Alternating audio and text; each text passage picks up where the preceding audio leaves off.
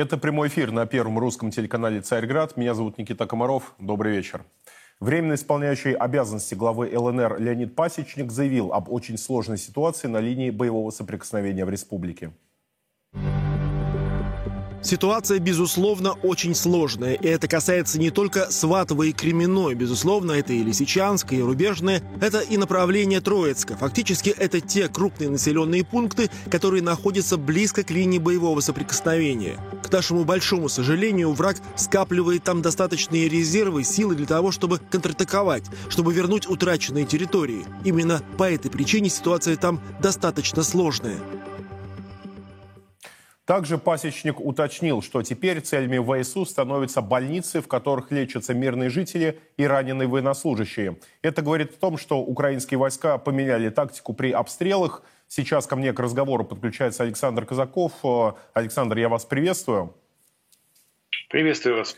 Ну вот мы буквально на прошлой неделе с вами констатировали, что а, наша армия наступает сразу по нескольким направлениям, ведет такое тактическое наступление, перемалывая силы противника. Ну вот и а, враг, он тоже скапливает силы, по словам, а, по заявлению Леонида Пасечника, готовит удар. Вот что это означает? Это значит, они хотят взять инициативу в свои руки опять?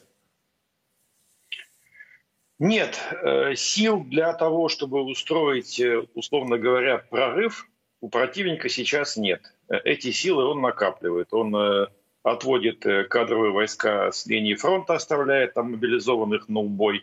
В районе Полтавской области пытается сформировать резервный корпус, для которого, собственно, повезет натовскую технику. То есть это вопрос не завтрашнего, не послезавтрашнего дня, это вопрос о весне. Угу. К тому времени э, киевский режим попытается предпринять контрнаступление, но оно тоже будет на самом деле вполне себе ограничено, потому что и сил недостаточно, и смысла-то особого нет. Э, я вот сразу скажу, что они часто говорят про прорыв на юге и выход к Азовскому морю.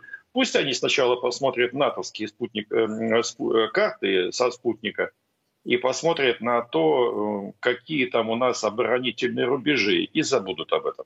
Угу.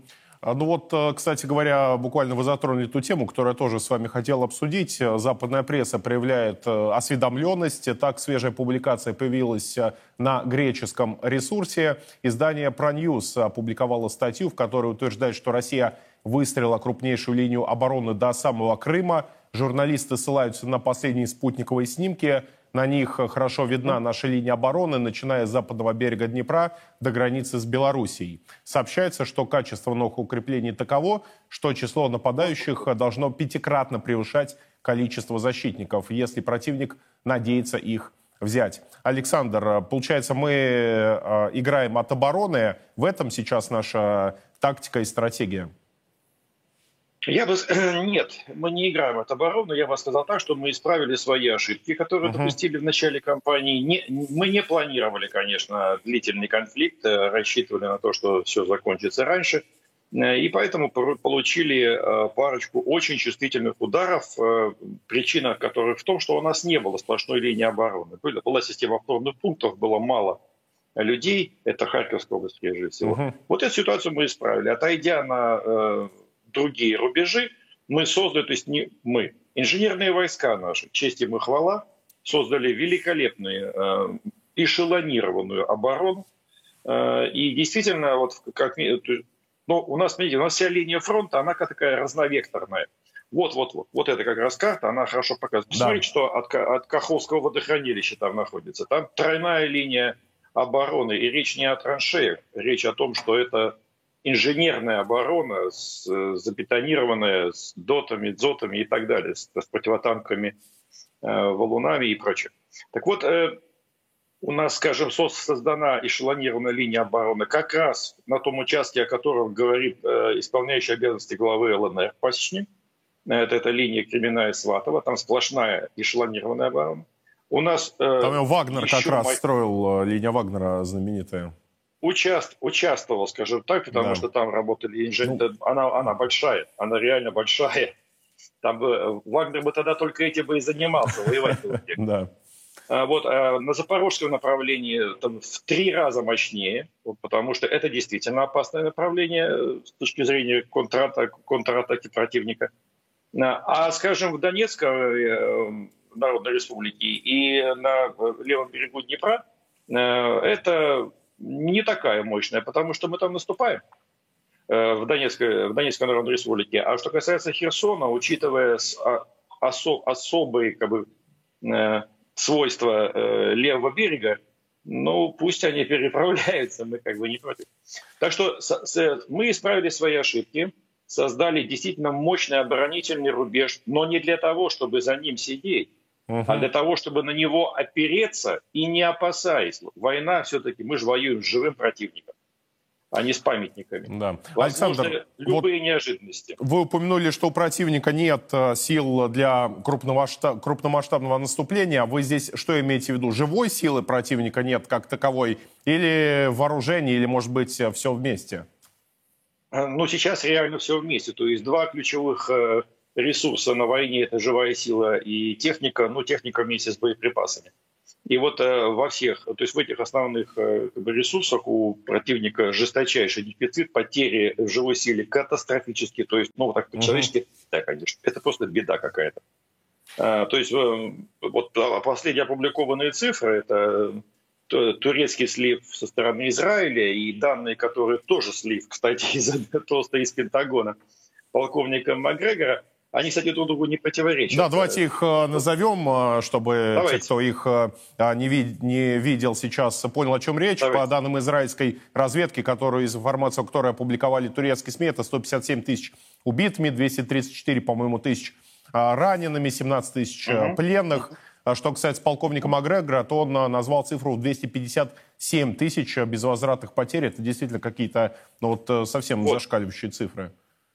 Вот, Никита, вы молодец. А большинство э, людей, которые эти цифры зачитывают, особенно данные полковника МГ, говорит 250 тысяч, э, 257 тысяч убитых. Нет, он mm этого не говорит. Нет, без, безвозвратный, да, конечно. Но вот э, а все-таки... безвозвратные? Это плюс Убитые, еще... тяжело раненые, которые не могут вернуться в строй. Э, ну, те, кто, в общем, не сможет больше воевать. Александр, ну вот э, цифры мы назвали. А мобилизационный ресурс все-таки Украины, мы понимаем, он огромный. 3 миллиона Э, насчитывают. Э, давайте. Э, мобилизационный потенциал Украины исчерпан. Все. Давайте вот подойдем к этому вопросу реалистично, не с позиции статистики. Вот, так. например, наш, мобилиз... наш мобилизационный потенциал, его назвал в свое время министр обороны, 25 миллионов человек. На бумаге. Угу. Статистич... Статистически, да, но когда мы, если мы переходим на землю и начинаем реально мобилизовать э, мужчин призывного возраста, то, во-первых, мы обнаружим, что данные о половине из них не соответствуют реальности.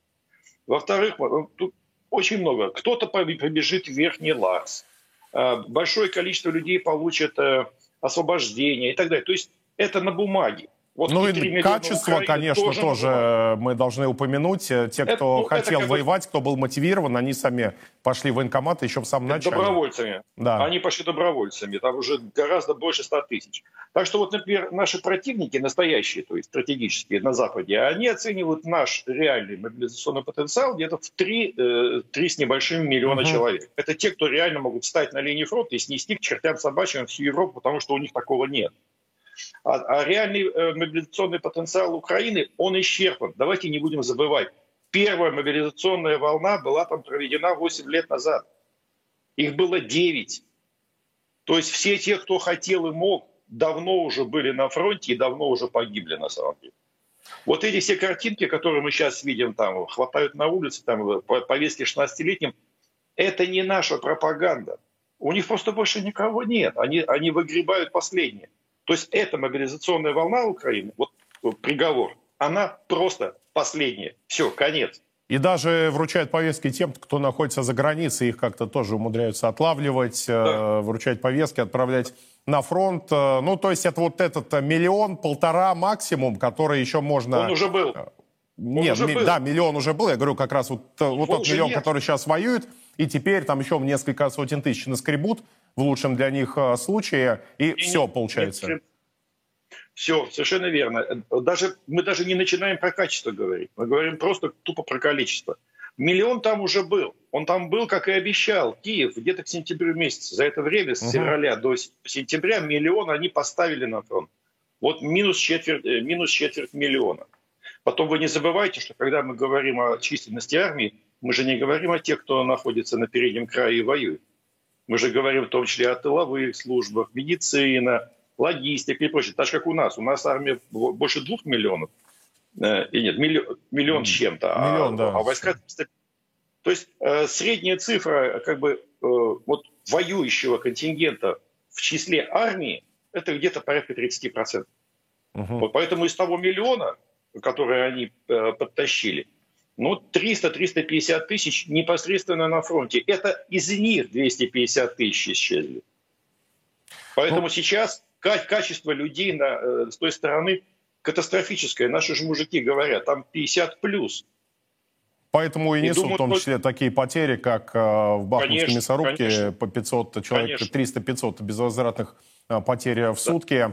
Ну, а, надеюсь, что действительно мобилизационный потенциал Украины исчерпан. А, и, в принципе, а, ваше подтверждение вашим словам, это те вещи, которые происходят сейчас у противника. Действительно, просто даже их мобилизацией сложно назвать, просто огульно хватают людей. Во многих городах мужского населения даже на улицах нет. Харьков, Черновцы, все выгорели абсолютно. Полтава, да, кто на фронте, кто по домам сидит, кто в деревню убежал, где от мобилизации легче скрыться. Спасибо вам большое, а, Александр. Мы переходим Спасибо. к иной теме. Так, Россия к марту примет решение о целесообразности ответных мер на введение с 5 февраля странами ЕС и G7 эмбарго и потолка цен на нефтепродукты. Александр Новак рассказал об этом журналистам. С его слов сейчас идут консультации о целесообразности контрсанкций.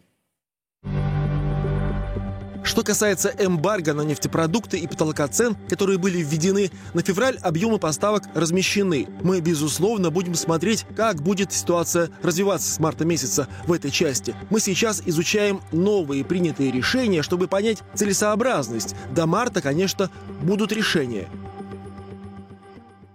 Решение о введении эмбарго на импорт нефтепродуктов из России с применением предельных цен вступило в силу 5 февраля. Запрет касается предоставления услуг по транспортировке наших нефтепродуктов морским путем, а также их страхования, брокерских услуг и финансирования операций, если продажи идут в пределах э, установленного потолка. Обсудим тему. Ко мне присоединяется Юрий Рыков. Юрий, я вас приветствую.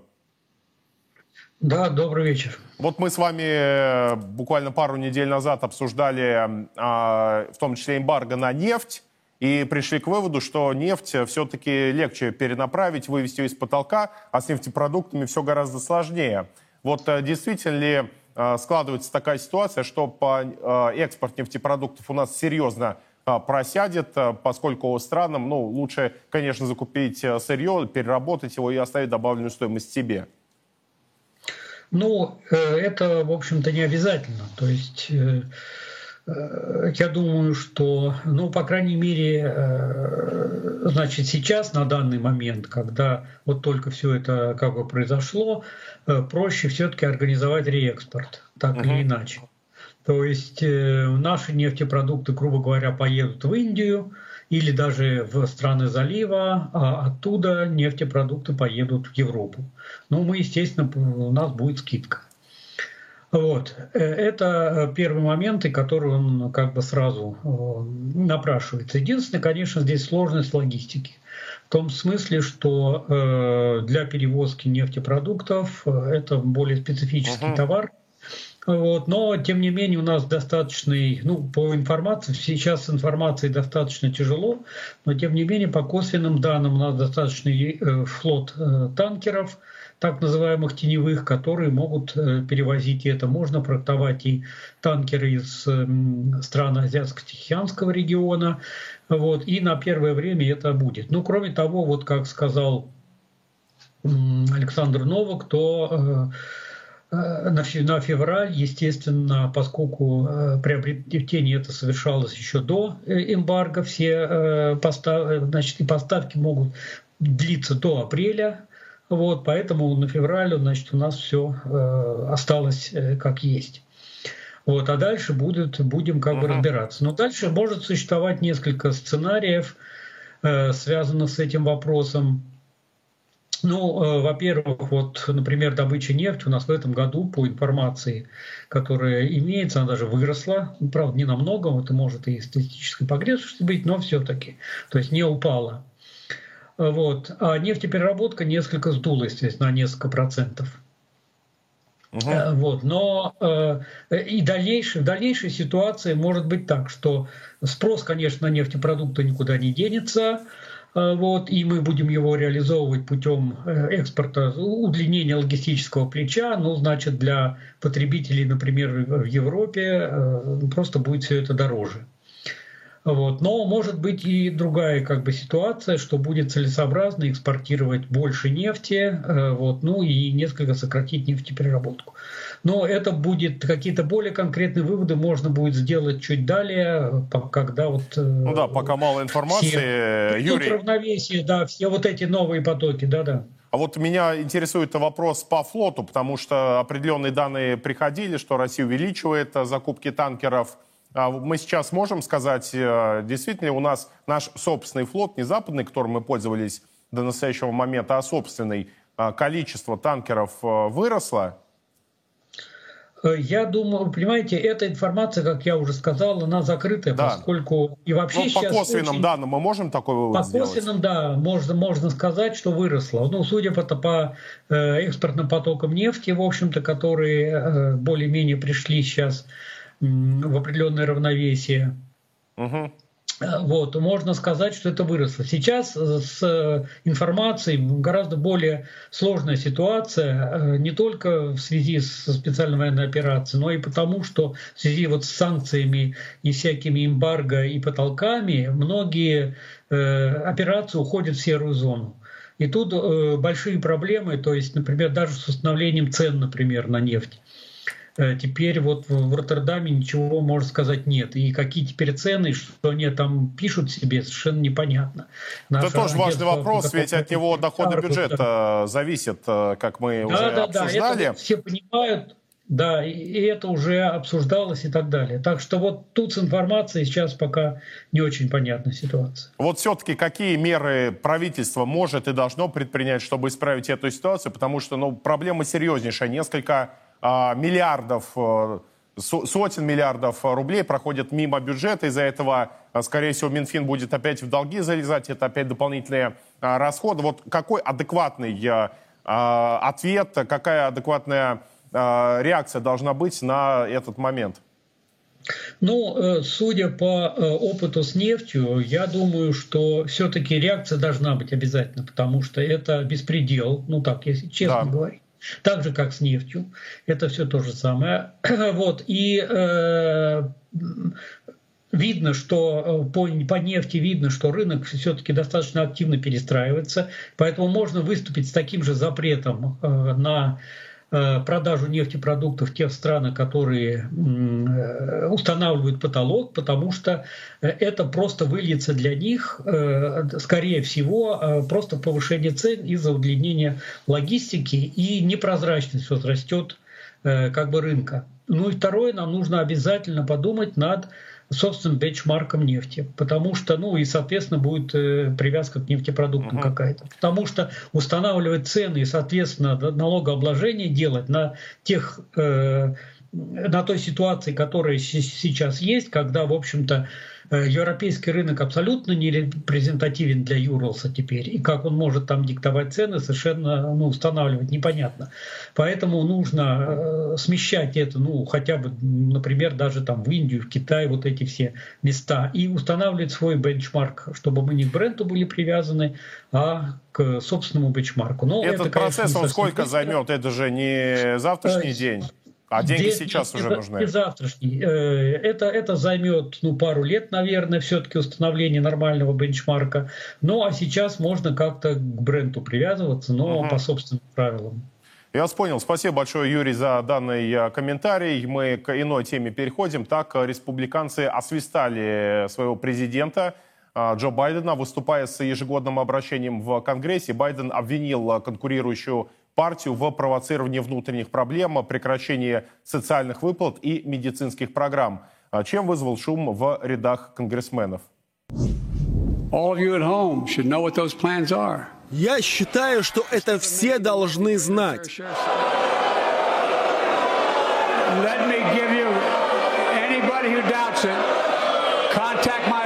Пожалуйста, приходите в мой офис, я вам дам копию предложения. Естественно, не мог Байден обойти стороной и украинскую проблему, тем более, что в Конгрессе была приглашена в Конгресс была приглашена посол Украины. Ей он, э, как обычно, пообещал поддержку до конца, но перед этим вспомнил о том, что было год назад в этом же зале. Я выступал в этом зале год назад, всего через несколько дней после того, как Владимир Путин развязал эту жестокую войну против Украины. Убийственное нападение, вызывающее образы смерти и разрушений, которые Европа понесла во время Второй мировой войны. Вторжение Путина стало испытанием на века, испытанием для Америки, испытанием для всего мира. Мы возглавили, мы объединили НАТО, мы собрали глобальную коалицию, мы противостояли агрессии агрессии Путина, и мы встали рядом с украинским народом. Владимир Мажегов ко мне подключается. Владимир, добрый вечер. Ну вот э, мы видим э, такую необычную, скажем так, реакцию республиканцев. Это начало предвыборной гонки, ведь э, выборы в Соединенных Штатах не так и не, не через два года уже будут. А, или все-таки эта борьба, она не прекращается, и, соответственно, то, что происходит, абсолютно является нормальным для американской политики? Ну, да, конечно, уже э, настроение немножко взвинчено, все готовятся к президентской гонке. Действительно, республиканцы один за другим заявляют о своем желании выдвигаться. Э, понятно, что растет и напряжение между республиканцами и демократами. Вот, и понятно, что в общем, никакого э, удовольствия речи Байдена не вызвали у республиканцев. Он э, традиционно э, обвинял во всем. Ну, во всем виноваты Путин, понятно, Си Цзепин и консерваторы, которые значит, занимаются политическим экстремизмом. Вот он попоминал этот конгресс пресловутый, который республиканцы Трампа пытались захватить. Ну и прочие вещи, которые ну, не могли вызвать никакого удовольствия республик, э, республиканцев. Вот. То есть на эту реакцию последовала реакция, конечно, э, республиканцев. Сара Сандерс, да, она дала вот ответ, это, это традиционно в американской культуре, значит, партия, противостоящая президенту дает э, свой ответ на послание. Но она, в общем, сказала очень просто, что противостояние сейчас настоит не между демократами и консерваторами, а между как бы, э, безумцами и нормальными людьми. Вот, в принципе, такой ответ. Да. Ну, Трамп тоже, в общем, высказался тоже. Э, это вот несколько необычно, потому что обычно э, высказывается один человек, но тут и Трамп тоже сказал. Трамп э, тоже, в общем, сказал, что да, ребята, успокойтесь, все будет нормально, только не прийти к власти, и Америка будет снова велика. Если мы говорим про украинский вопрос, то здесь все-таки у республиканцев, у демократов мнение единое. Нам, в принципе, без разницы, кто будет у власти, Байден, Трамп, кто будет контролировать Конгресс, или все-таки есть э, существенные различия? Различия есть, конечно. Э, с одной стороны, да, действительно, республиканцы – это традиционные ястребы, э, и многие там такие люди, как Пенс, Помпео, они вполне, которые баллотируются, опять же, на, предыдущие, на следующие выборы, они вполне в, в контексте э, войны выступают и, в общем, ничем не противоречат там, украинской политике. С другой стороны, тот же Трамп, он говорит, естественно, что я приду к власти, я за один день закончу эту войну. Угу. Так что... Ну, каким образом э, он пояснение дает, как он собирается закончить? Ну, он говорит, что как бы у меня есть отличные отношения со всеми, и с, и, и с Путиным в том числе, то есть, и я, я это сделаю. Но он, он говорил и это и, и раньше, что если бы я был у власти, никакой войны не было бы. Uh-huh. Это правда, правда очень совершенно. Вот. Как он ее закончит, трудно сказать. Но надо понимать, что э, он хорошо знает эту кухню. Э, в общем-то, эта война ведь она инспирирована неоконами, да, которые э, во время Трампа как раз такие, то есть до Трампа они фактически полностью контролировали республиканскую партию, но вот переворот Трампа, он их изгнал. Угу. Фактически всю, всю, всю, всю эту кампанию из партии они переползли обратно к демократам, откуда, где, собственно, они начинали. То есть строгих И... границ нет, я так понимаю, действительно речь идет не о конкуренции демократов и республиканцев, а о конкуренции глобалистов, с одной стороны, да. и тех, кто за э, внутренние э, дела США, те, которые в первую очередь хотят заниматься своей страной. Да, и, в общем, Сандерс, она совершенно четко, правильно говорит, что, э, в общем-то, конфронтация между нормальными людьми и безумцами. Вот. Поэтому этих же неоконов, в общем, в партии ненавидят люто вот, в республиканской. И так что в этом смысле э, есть большая разница, кто придет к власти. Конечно, если угу. придут люди трамписты, то, конечно, ситуация сильно изменится. Ну вот, вот, вы знаете, э, есть такое хорошее выражение, чем хуже, тем лучше. А, представим, что к власти пришли, ну, я не хочу их называть изоляционистами, как их э, многие называют в западном дискурсе. Представим, что к власти пришли а, американские государственники, антиглобалисты.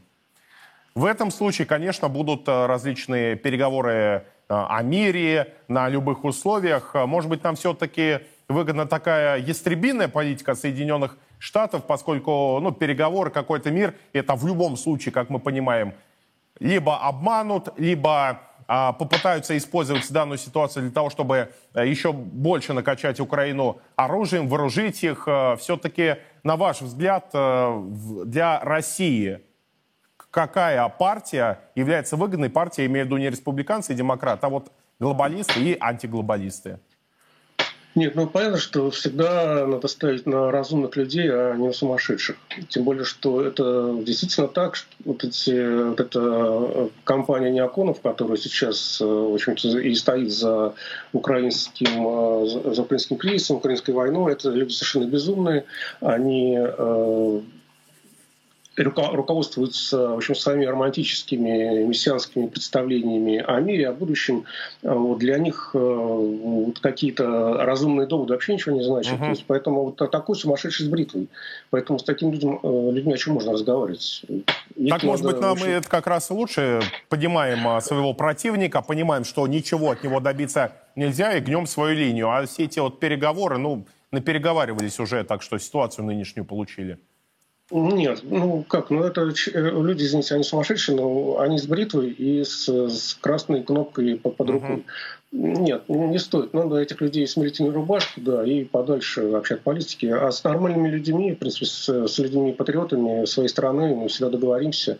Вот, потому что Америка, да, изоляционист, э, изоляционистская страна, так она и не будет э, лезть там, в Евразию там, и пытаться там устроить свои порядки. Она будет вся там в Америке а все-таки, на ваш взгляд, возможен такой вариант, когда США не лезут э, в другие части света занимается внутренними делами, потому что ну, на протяжении последних сто лет как минимум мы видели обратную политику, и складывается такое впечатление, что это естественное состояние США, когда они пытаются расширить а, границы своей империи, пусть а, и неформально, и в противном случае просто вот эта вот американская мечта, американская идея, она а, будет не способна обеспечивать США мощь.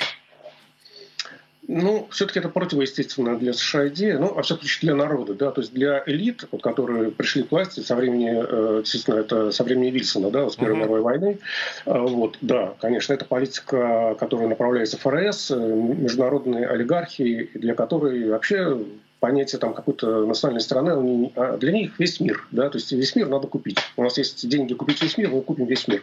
Вот, вот их идеология. А, Но для народа, конечно, народ всегда американский оставался изоляционистским, и он до сих пор остается изоляционистским там в своей массе во всяком случае, вот, э, немножко подальше от Нью-Йорка и Вашингтона, где там CNN не ловят особо сильно, да, не смотрят, там они абсолютно изоляционистские люди. Как бы они живут своей внутренней жизнью, своих э, э, родовыми совершенно своими понятиями. Ну да, я не знаю, где находится не то, что Украина, абсолютно, даже да, в Европе. Там, по-моему, 80% граждан США никогда не покидали пределы да. своей страны. Да. Поэтому да, то, что вы говорите, действительно у народа есть, но элиты мыслит совершенно иными категориями. Вот, надо, надо менять элиты, да. Ну, собственно, сейчас Путин ведь обращается поверх э, элиты, да, вот угу. в своих э, центральных э, речах, георгиевской речи, поверх элит народам мира, да, и к европейцам, к американцам, поверх этих элит англосаксонских, он называет там по-разному, да, но он обращается к людям, да, давайте заберите власть там, в свои руки. Там, такая консервативная революция мировая. Да. Главное, чтобы случилось, но держат они все да. это очень плотно. Спасибо вам Конечно. большое. Владимир Мажегов был у нас в эфире. Мы переходим к последней на сегодня теме. Так, аналог шведской Икеа в марте запускает э, белорусская компания Шведхаус, э, шведский дом. А, как сообщают в компании, там будут те же товары, что продавались и в привычной Икее. Это мебель, э, произведенная на фабриках в Китае, в России. А, раньше, которые эти фабрики сотрудничали со шведами, белорусские предприниматели же ведут переговоры с прежними и нынешними партнерами IKEA. Не исключено, что продукция известного бренда будет ими выпускаться под другими марками, чтобы а, попасть на наш рынок. Обсудим тему. Ко мне присоединяется Алексей Петропольский. Алексей, я вас приветствую. Добрый день. Но то, что мы видим, это попытка скопировать э, известные бренды, работу известных э, компаний, либо это просто э, занимают таким образом они рынок, э, пытаются такое узнаваемое более-менее название в народе э, придумать, а на деле начинка совершенно иная будет.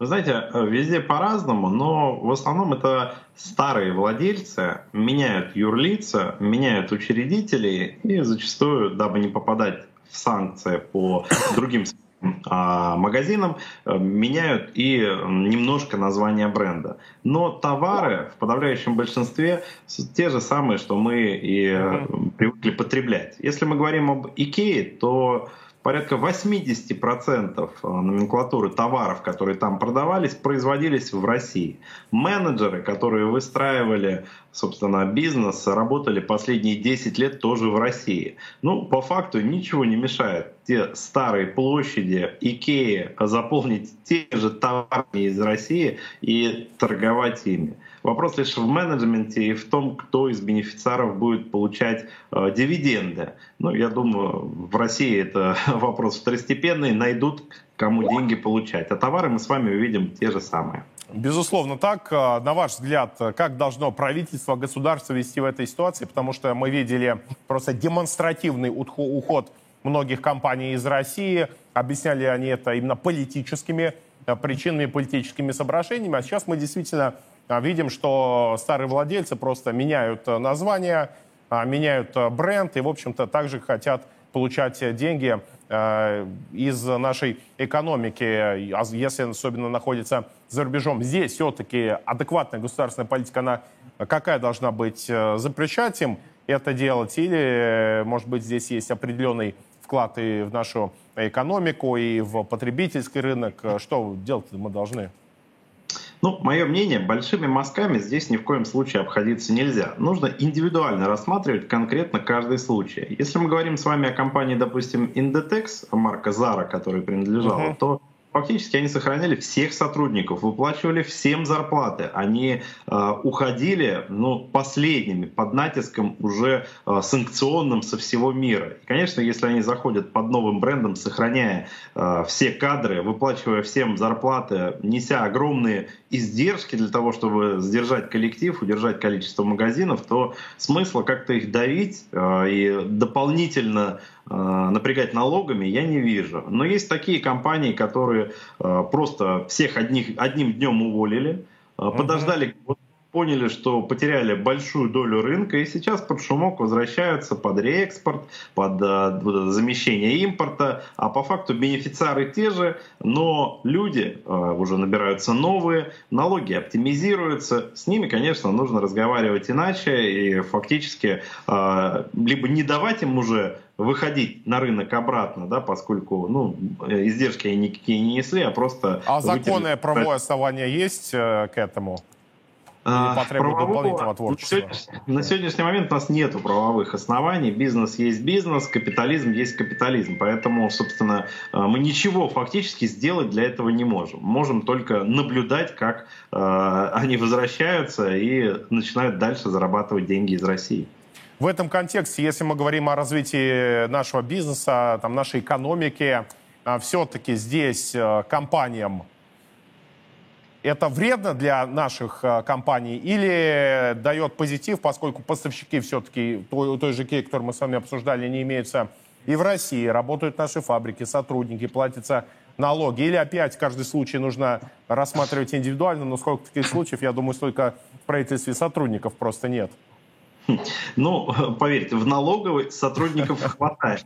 Когда начинается проблема у компании, там все под лупой рассматривают. Поэтому, э, если было бы желание, то специалисты найдутся. Мое мнение, что ну, экономика сейчас переживает тяжелый период. И малый бизнес, и средний. И поверьте, вот один игрок, хотя казалось бы, да, это по сути маркетплейс офлайновый, да, в виде да. помещений где торговали российские производители. Так вот, даже уйдя, одна, один такой игрок ушел, огромное количество технологических цепочек порушилось. Это э, сама Икея там уволила порядка там, 15 тысяч человек. Но людей, кто фактически лишился выручки, здесь под сотню тысяч. И, конечно, если э, вернется эта площадка, то эти технологические цепочки постепенно восстановятся, и люди начнут зарабатывать деньги, а это для экономики только плюс. Поэтому нужно не мешать, а дать а, возможность. И в следующий раз будет просто виднее, кто ушел, кто вернулся. И поверьте,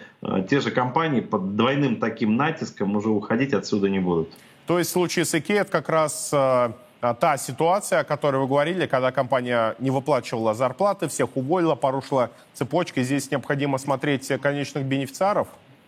Здесь, конечно, здесь, скорее всего, как мне кажется, да, будет э, уже либо кто-то из России, бенефициаров, uh-huh. да, кто вложит деньги, перезапустит все эти процессы, а, и, скорее всего, это бренд будет уже не IKEA, а иной, хотя товар будет тот же самый. Либо, ну, если вернется действительно бенефициар иностранный, то с ним нужно с точки зрения налогообложения на дивиденды общаться иначе. И каким-то образом э, те издержки, которые понесли производители, а самое главное персонал, потому что у нас конечные, потерял деньги, персонал, люди на биржу Конечно. труда попали и, и за один день, поверьте, работу не нашли. Так вот, чтобы они компенсировали те деньги, которые они потеряли.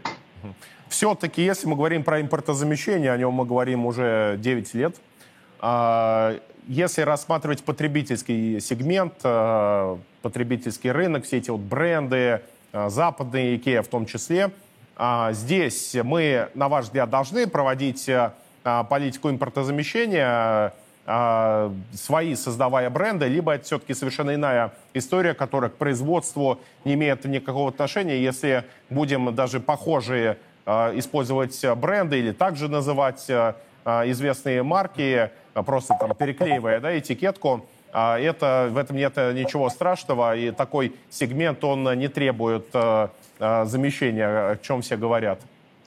Вы поймите, нам самое главное поменять политику по отношению к бизнесу. Вот так. в непродовольственных товарах мы уже добились существенных, э, что называется... Ну, имеется в виду потребительских товаров. А, да, если uh-huh. мы говорим с вами всю сферу сельского хозяйства, то на 90% мы сами себя обеспечиваем. Это произошло не за один день. Это началось с 2014 года, когда целенаправленно начали выдавать долгие дешевые деньги для сельхозпроизводителей, когда начали субсидировать ставки по... Сразу а... вас спрошу, просто не могу не спросить, почему в сельском хозяйстве начали это делать, и действительно мы просто видим колоссальные успехи. У нас 5% в год сельское хозяйство росло за последнее время. Это ну, беспрецедентные а, цифры. А в других отраслях, если где-то в той же промышленности, если и занимались, то точечно вопросами. Ну, тут, честно, не могу понять, почему сам государственная политика в области сельского хозяйства сделала дешевые долгие деньги, а в других областях нет. Ну, вопросов больше, чем ответов. Хотя было бы желание, поверьте, у нас и производители найдутся, и бизнесмены, а, и деньги фактически найдутся, поскольку тот же Россельхозбанк деньги-то выдавал, да. и, собственно, бизнес их обратно возвращал. То же самое будет и с производителями непродовольственных товаров товаров. Они готовы все это делать, и одежду, и технику. Дайте просто возможность. Помогите субсидиями, помогите а, не административными контролями и, самое главное, деньгами, чтобы они были не на 5-7 лет под 30% годовых, угу. а на 20-30 и а, под 3-4% годовых полностью вас поддерживает. Это проблема, тот вопрос, который мы постоянно поднимаем. Ну, знаете, может быть, я причину назову, может быть, она будет э, действительно э, правильной, почему по сельскому хозяйству получилось, а э, в других отраслях этим не занимались. Сельское хозяйство 200-300 миллиардов э, рублей в год выделялось всего лишь на поддержку под эти самые дешевые кредиты, в то время как импортозамещение той же промышленности требует а, триллионы рублей в год. А сейчас мы видим и бюджетные проблемы, и ранее. Хотя ранее особо их не было, профицит имелся, но тем не менее почему-то не занимались, не выделялись, и не было такой скоординированной политики между Центробанком, между правительством, между профильными банками. Если тоже Россельхозбанк был создан, который сельское хозяйство кредитует, то по промышленности нет. У нас имеется фонд развития промышленности, который 200 миллиардов рублей капитализацию всего лишь имеет. Что такое 200 миллиардов для промышленности? Это а, меньше, чем для сельского хозяйства необходимо. Но надеюсь, что сейчас хотя бы будут этим заниматься, потому что ситуация уже все, иного выхода нет. И если сейчас не субсидировать, сейчас не выдавать дешевый кредит, то вообще об экономике, об экономическом развитии можно забыть. Спасибо вам большое. Алексей Петропольский был у нас в эфире, а на этом а, я с вами прощаюсь. Это была программа «Царьград. Главная». Студия ведущий Никита Комаров. Увидимся завтра в 18 часов на Первом Русском. До свидания.